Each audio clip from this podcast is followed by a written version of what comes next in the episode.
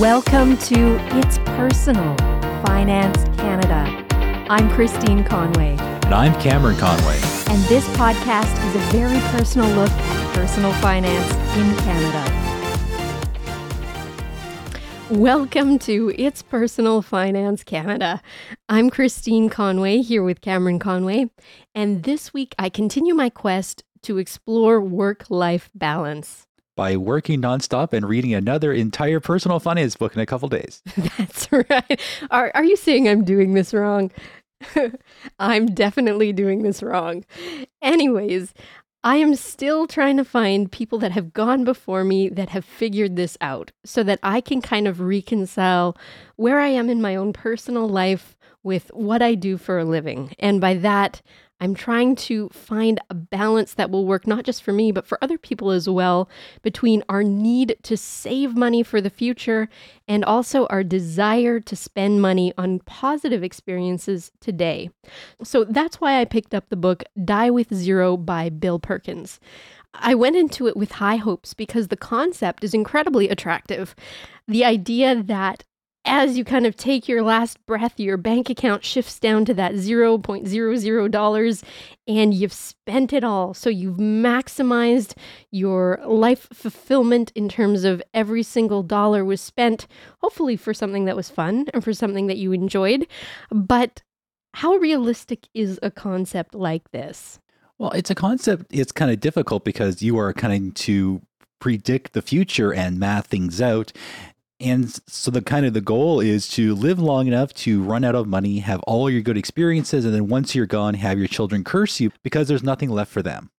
Well, and that is something that Bill Perkins addresses in the book. But I will say first, as I was kind of getting my way through this, um, and it wasn't the math heavy kind of digging to the numbers book that I was hoping for, but um, know your author, right? That's something that I've said in the past. And I looked this guy up, and it turns out he is actually a really, really very, very rich and successful energy trader, like a hedge fund guy. So when you know your author, you can kind of understand their biases a little bit better. He has made a lot, a lot, a lot, a lot of money during his lifetime. And as a hedge fund guy, he would be around people that have serious money as well. So when you put that framework on the thoughts that he's having and the advice that he's giving, it does seem to be tailored a little bit more to people that are maybe in that next class um, and have the level of money that you or I will never see in our entire lifetimes. Let's be honest here. Um, but there is that idea that wealthy people do think differently than the average person in a certain aspect. Like they don't necessarily see money as finite or as a resource that can be depleted, right? If you've got so many businesses and so many kind of side cash flows going, or if you can make a huge sum of money in a short period of time, of course, that's going to change your thinking. Whereas, kind of you and I, we've got our paycheck coming in. That's it. that's it. You kind of have to live with it. And you have to make trade offs around what's important. And I think that's why frugal, living frugal, and that whole movement here is something that appeals to a lot of people because it's something that is controllable. It's something that you can do something about today. You can manage your expenses. Now, the author was heavily influenced by the Your Money or Your Life book um, by Vicki Robbins and Joe Dominguez that we've talked about several times before on the show. It's kind of that Bible of the fire movement and the concept that your life is essentially a representation of energy. Your time is all that has value. And as you spend your time to earn money, you're essentially spending your life energy. But the author in this case takes it a step further and he goes to the extreme of saying that money in the bank at death represents a lost opportunity in the sense that the individual who dies with money in the bank has missed out on potential experiences. And this for me is kind of where it goes a little bit off the rails. Yeah, so again, the the big caveat of this book is it's kind of marketed to the average person, but the kind of ability to really apply this is really kind of locked behind that millionaire status. I'm not talking about modern home millionaire. I'm talking about like six figures in your checking account waiting to be spent. And yeah, so it, it kind of becomes this guessing game of uh, how to spend money fast, when not to spend money. And it really is kind of a, a very different take on the fire movement. Well, sure. And I'll give you an example right from the book. So I'm going to kind of quote this. And there's an example of a lady, he named her Elizabeth, who starts saving at age 45. And she's going to work to age 65. And she has a 401k. And little note if you want to know more about what that means, go back to last week's episode where we break down the differences between what Americans write in books and what we can actually apply in Canada. That's right. So she has her 401k and she has saved $320,000 over that period of time at $16,000 per year for 20 years. And this is the author's math, not mine. Uh, she also has $450,000 in home equity, and he's making the assumption that she spends $32,000 in retirement. So he said that her roughly $770,000 at $32,000 a year would last her 24 years. But in his assumption, again, and we're not going to check his math on this um, because a whole bunch of things going on here, like you can't spend a house, uh, you can get a HELOC, but there's other implications there. But, anyways, um, let's say she dies at 85 and she leaves behind $130,000. I'm going to quote this next part because it's really important to understand the author's mentality and I will say, I was so surprised just because this is a very, very popular book. It's had nearly 10,000 reviews on Goodreads, just under four stars. Uh, but when I was kind of digging into what people really thought about this, just going through different forums and Reddit and stuff like that, uh, the feedback was more negative than positive, at least in what I could find. But I quote, let me go back to Elizabeth and her retirement scenario. So the author says, open quote, I want you to really think about the true cost, the terrible waste of leaving behind $130,000. I said that you can think of this money as foregone experiences, whatever the $130,000 could have bought for Elizabeth. That's sad in itself, but it's not only that. By looking at what it took to save that much money, at Elizabeth's hourly rate, you can see how many hours she spent at her office job that she did not need to spend there. How many hours was that? Well, divide the 130,000 by $19.56 and you get a little bit more than 6,646 hours. That's 6,646 hours that Elizabeth worked for money she never got to spend. That's more than 2.5 years of a 50 hour work week, two and a half years of working for free. What a waste of life energy. End quote. Yeah, you can kind of see the ultra pragmatic hedge fund mindset kind of creeping in here, where everything is a either a potential opportunity or a lost opportunity. And really, he's just trying to math it out to show that in, ex- in this example, as someone worked for nothing and didn't enjoy what they could have gotten from their net return from the work they put in. Right, but if we're looking at the probability, so Elizabeth dies at 85, what if Elizabeth lived to 90? Or what if Elizabeth lives to age 100? What happens to Elizabeth then?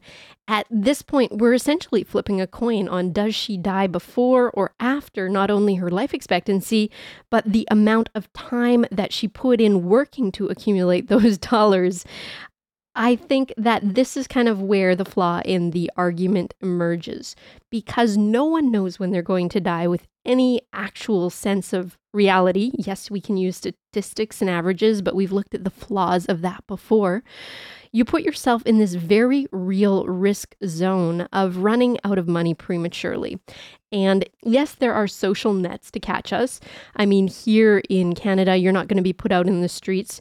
You can take part of some income tested benefits for assisted living facilities if you qualify, or full care if you qualify, if your health has deteriorated. But again, those have some tests around them, like your inability to do it by yourself, right? So that is something to consider. But let's get beyond that for just a minute and let's talk about what is the author's main point. What is he trying to provoke in us because he's viewing this as a positive concept that can really impact someone's ability to fulfill themselves during their lifetime. And the author talks about a concept called memory dividends, which is basically to say that when you're older, the return on your money or the money you have invested is not what's going to be giving you joy. It's the memories that you've created up until that point. And he makes the argument that as you're going along in your life, as you get older, your earnings potential hopefully is increasing and so is your net worth. So the amount of income that you have and the amount that you have saved is hopefully going up. But on kind of the reverse side, as you age, naturally your health is on a bit of a decline. So he's created essentially a curve. He calls it the fulfillment curve, where on either side of this, you have money up, health down.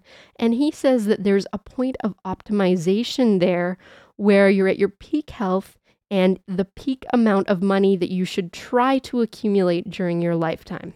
So the author suggests a decumulation strategy should begin during those peak years. So he calls it cracking into your nest egg, spending the money on fulfilling and meaningful experiences to maximize kind of what you get out of your life. So, right or wrong, I'll explain the concept a little bit better so I guess kind of what you're saying is you have to kind of picture this big hill.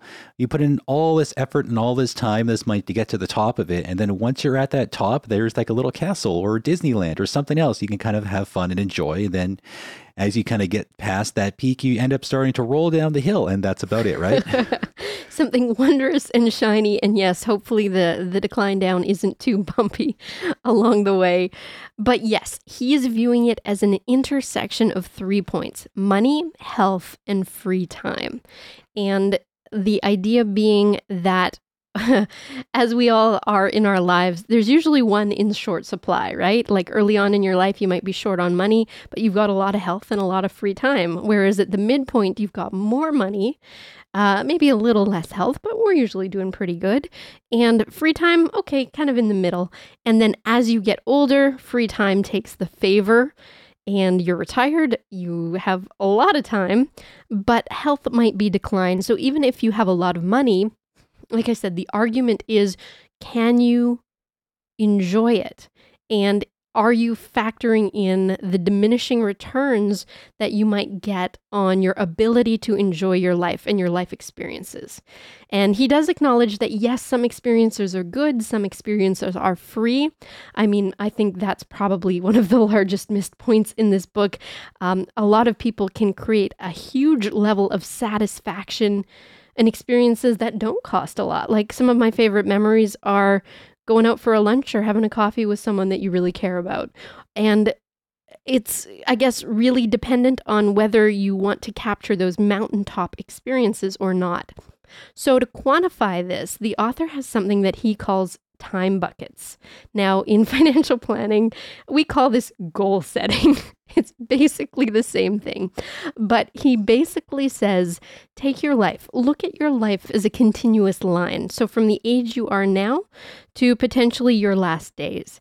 And divide your life into, he said, five to 10 year intervals.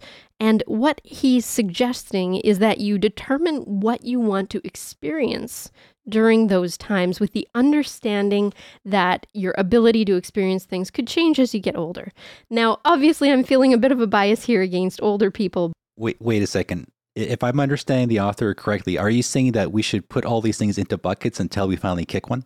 Oh no. you know what? I didn't go there, but that's hilarious.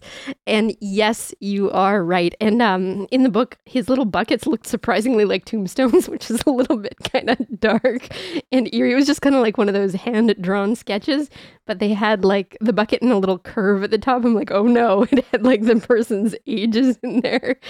Anyways, he kind of leaves it at putting those experiences in the bucket. As a financial planner, what we do is we look at costing out the cost of those experiences.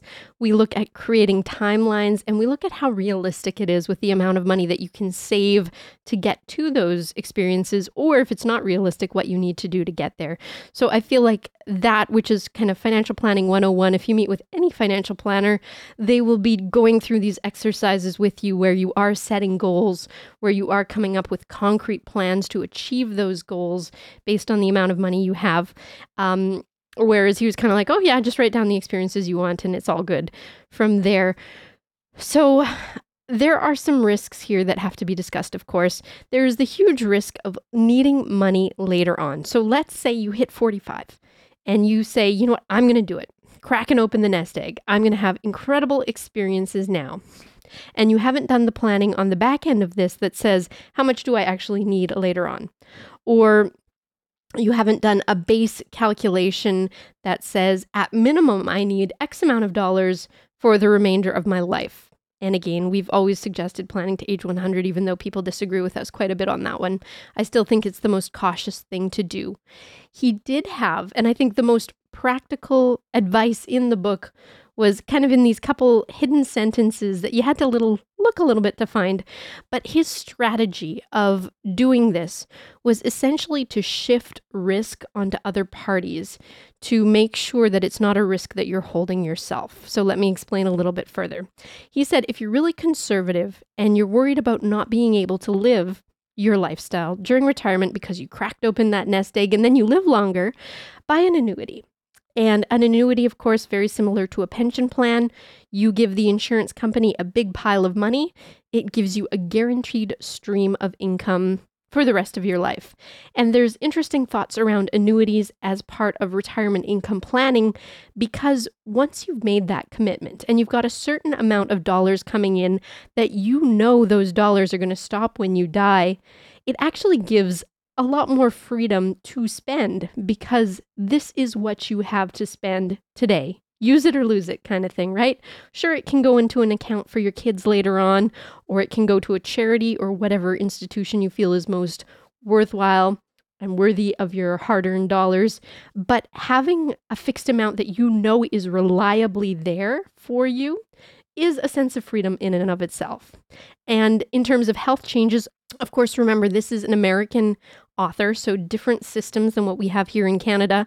But he suggested the use of long term care insurance to offset the risk of large medical expenses. And he kind of says in the book, well, hey, you know what? If something's bad's going to happen to you and you get hit with a big bill, it's probably going to be more than you could have handled anyway without some type of insurance, which is a fair and valid point. You know, people that get hit with these things usually get hit pretty hard.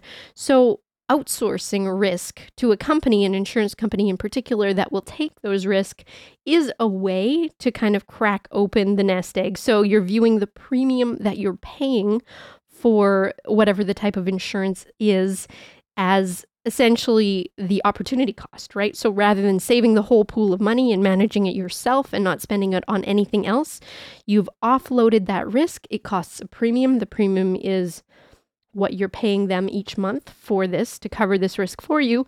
And then, should the event occur, then you get a larger sum of money. Should it not occur, you're just out your risk premium. So, overall, not a bad deal. And it's the same argument with life insurance in this case as well. Do you want to leave some money to your kids? Of course, buy a life insurance policy. Now, this will not work for everyone. If you're looking at this later in life, you're not necessarily going to have the premium dollars to put aside as much money as you want for these different things. Long term care insurance in Canada is increasingly difficult to get, and there's only one provider left, and I'm not even sure if they still offer it. So eh, that is a consideration as well. Well, yeah, even before COVID, it was getting harder and harder to find good long term care insurance in Canada. But but even like you said, even just trying to get someone like a T100 at that later stage in life, it, those premiums can get pretty high. So then you're trying to balance out what the kids could get through an insurance policy, what they can get direct. You're kind of playing this whole game, and then and I think kind of the from what I've seen, the kind of the core concept of the book is just you spend it all yourself and they can take care of themselves. Well, actually, he does address leaving money to your kids and leaving money to charity. And his solution is to gift them money now. Now, I'm sure a lot of kids are jumping up and down at that idea. Wow, mom and dad are going to give me a couple hundred grand today.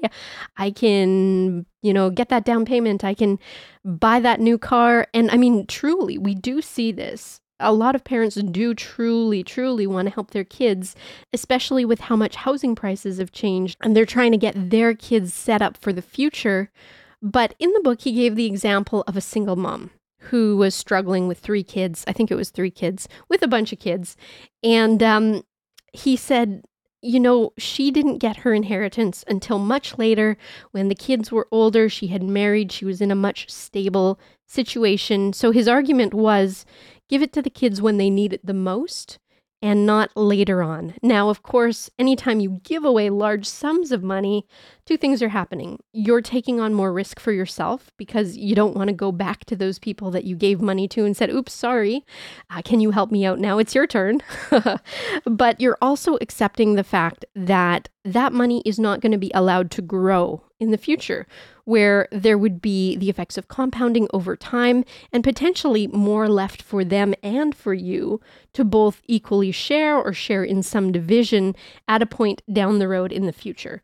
So by decumulating a little too early, you're foregoing potential growth you're foregoing potential growth opportunities um, that can be of great benefit because it's the argument do you want $100,000 today or do you want 150 or $200,000 you know in 15 20 years or whatever the time frame might be?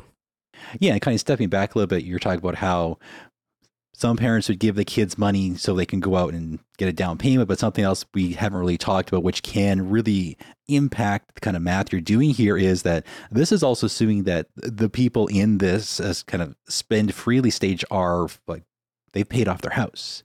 They're homeowners, and it doesn't factor in those who are renting. And I feel like every single day I find another article about a, a tenant who has just had their rates raised by like 50, 60, 80% out of nowhere. And this is something that can really impact this. And this is where like the, the divide between who this book was marketed to, who can actually live this out kind of widens dramatically. Oh, definitely. And I think that like like anything in life different advice for different people right it's not it's so hard to take a paintbrush and paint everyone the same color because we're not we're not all easily fit into these time buckets. Time buckets, that's not what it was for, but you know what I mean. So I guess uh, kind of the biggest disappointment for me when I was reading this book, outside from the obvious that no one knows when they're going to die, so you really can't, other than having this be a concept, you really can't turn it into anything mathematically or in practice useful. Like it's it's a good idea to get people thinking, but beyond that, I don't know how practically the application would work in a real life planning scenario other than like his quick little buy an annuity buy some insurance um, kind of thing which again is not the right solution for everyone or for all of anyone's money uh, necessarily and I felt like I was waiting for kind of that big moment, that big finish where there would be some math that would show me how everything came together. And it just wasn't there. Wait, is is the actual math in some sort of program hidden online somewhere? Oh, you know what? Yeah, I didn't mention that. He he used or paid someone, or I don't know if he did it himself or not, but there is an app that was developed to kind of calculate this fulfillment curve idea to kind of maximize when your health and your nest egg are at that optimization point. I did take a quick look at it on his website. Um, inputs looked a little complicated. I honestly didn't take the time to try and figure it out uh, just because I didn't see the value of finding that optimized point because I think it's something that's a theory. I don't think it's something that's a real, live, practical number that you can put your finger on today. You could if you knew when you were going to die, but because you don't, it's so much harder to find. So, his idea of the fulfillment curve. That word kind of stuck in my mind and i that's that's what i was kind of waiting for. I'm like how is he going to math this out? How is he going to figure this out? How is he going to solve it? Um, and when when the book didn't do that i kind of got thinking for myself and i got thinking about a concept that i've been working on which kind of ranges the spectrum of regret uh, and s- this finally got me looking at the other side of that, which is satisfaction, right? And for me, the concept is does an extra dollar spent actually add an extra unit of enjoyment? Or does the money spent on enjoyment have a declining value once you've passed a certain threshold? So here I am trying to quantify enjoyment, which is hard to do, and dollar spent, which is a little easier to do, right? So, but the idea is let's say you pay to buy the ticket to an experience that's going to be great. And it is, it's wonderful versus buying a VIP ticket that maybe you get one or two extra things.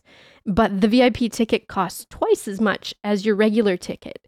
Did you really double your enhancement and your enjoyment of that experience? Or, like, if you're buying a strawberry shortcake, can you add whipped cream? Did that whipped cream enhance the value of your experience? in relation to the dollar spent. And I think that that's something that everyone has to answer themselves. But the idea is that creating a beautiful life doesn't necessarily require a lot of dollars. And I think the most beautiful of lives not because you're cheap or you're trying to be overly frugal or thrifty or whatever, or that you even can't afford it. But the most beautiful moments in life are ones where you're with the people you love, where you're not necessarily spending all that money. And I think the things that you remember, like if we're looking at this in the author's terms of memory dividends and enjoyment that compounds, even in an example that he gave where he had an amazing birthday party on some private island or something like that, and he rented out like an entire hotel, like way beyond what you and I could ever do to. Um, he valued the time with his family, and he said the money spent was worth it because of the time with his family. Now, I would argue, well, why did you need a private island for that? What's wrong with your backyard? What's wrong with, you know, the community room in your townhouse complex or your apartment? What's wrong with going to a park in a free space and creating something that truly maximizes enjoyment because you've zeroed in on those things that give you enjoyment. And I'm increasingly convinced that it's not money. Money is a tool. Money is nothing other than a means to an end. And the end is getting to this place where we're having more enjoyment out of life, where we're spending our time more wisely so that we're not always grinding. I agree with that. And finding that balance, like I said, is something that I'm personally struggling with right now, that I'm trying to get through and work through in my own mind to figure out how at the end of your life you look back and say, Yes, I'm satisfied. I've made the right choices. I've minimized regret and I've maximized experiences. But to say that those experiences need a million dollars in the bank or need a hundred thousand dollars in the bank, well, what do we need? We need 250 no, but to say that you need a huge sum of money, I think is an incorrect assessment of what brings people joy. So let's kind of leave it there for today. I'm continuing to think about this, but so that we don't bore you as I'm working through my own process, we're going to probably shift gears in the next few weeks to look into more detail. And I do want to actually dive into the math and the actual algorithms, the actual calculations that make this correct, uh, not in terms of the money satisfaction part, but in terms of the concept of die with zero and the concept of decumulation. Because I think even though we use software on a regular basis, even though we have our tests, I think there's a lot more that can be done to deepen our understanding. And if we can share that with you, then you can use that to make your own life experience richer both in terms of the money spent, the maximized value for that money, and also your ability to retire comfortably and not compromising that as you enjoy your life in the meantime. So we'll call that a day for this episode. And like I said, hang tight, we will get more technical in the future. Whether that's a good thing or not, you can let me know. Tell me on the Facebook group. Uh, come reach out to us if you'd like. We always like to chat with new people. If you're looking to become a client, it's Braun Financial, braunfinancial.com. You can help me explore the world of what matters most to people in personal finance. Uh, if you're outside of the province, we are working on finding out ways to have referral arrangements set up for you. And if you just want to chat, please reach out through the Facebook group. It's Personal Finance Canada. We love to talk to you. We've talked to a couple people on the phone that have reached out over video calls, stuff like that. It's been fantastic to get to know folks that feel the impact And of course, tell us how we can help you. Tell us how we can continue to grow and shape and tailor our content to something that is meaningful to you in your life because ultimately it's going to help everyone, right? We're all in different places in our journey, but the more people that we can kind of bring together and impact, the better. So until next time, take care and all the best.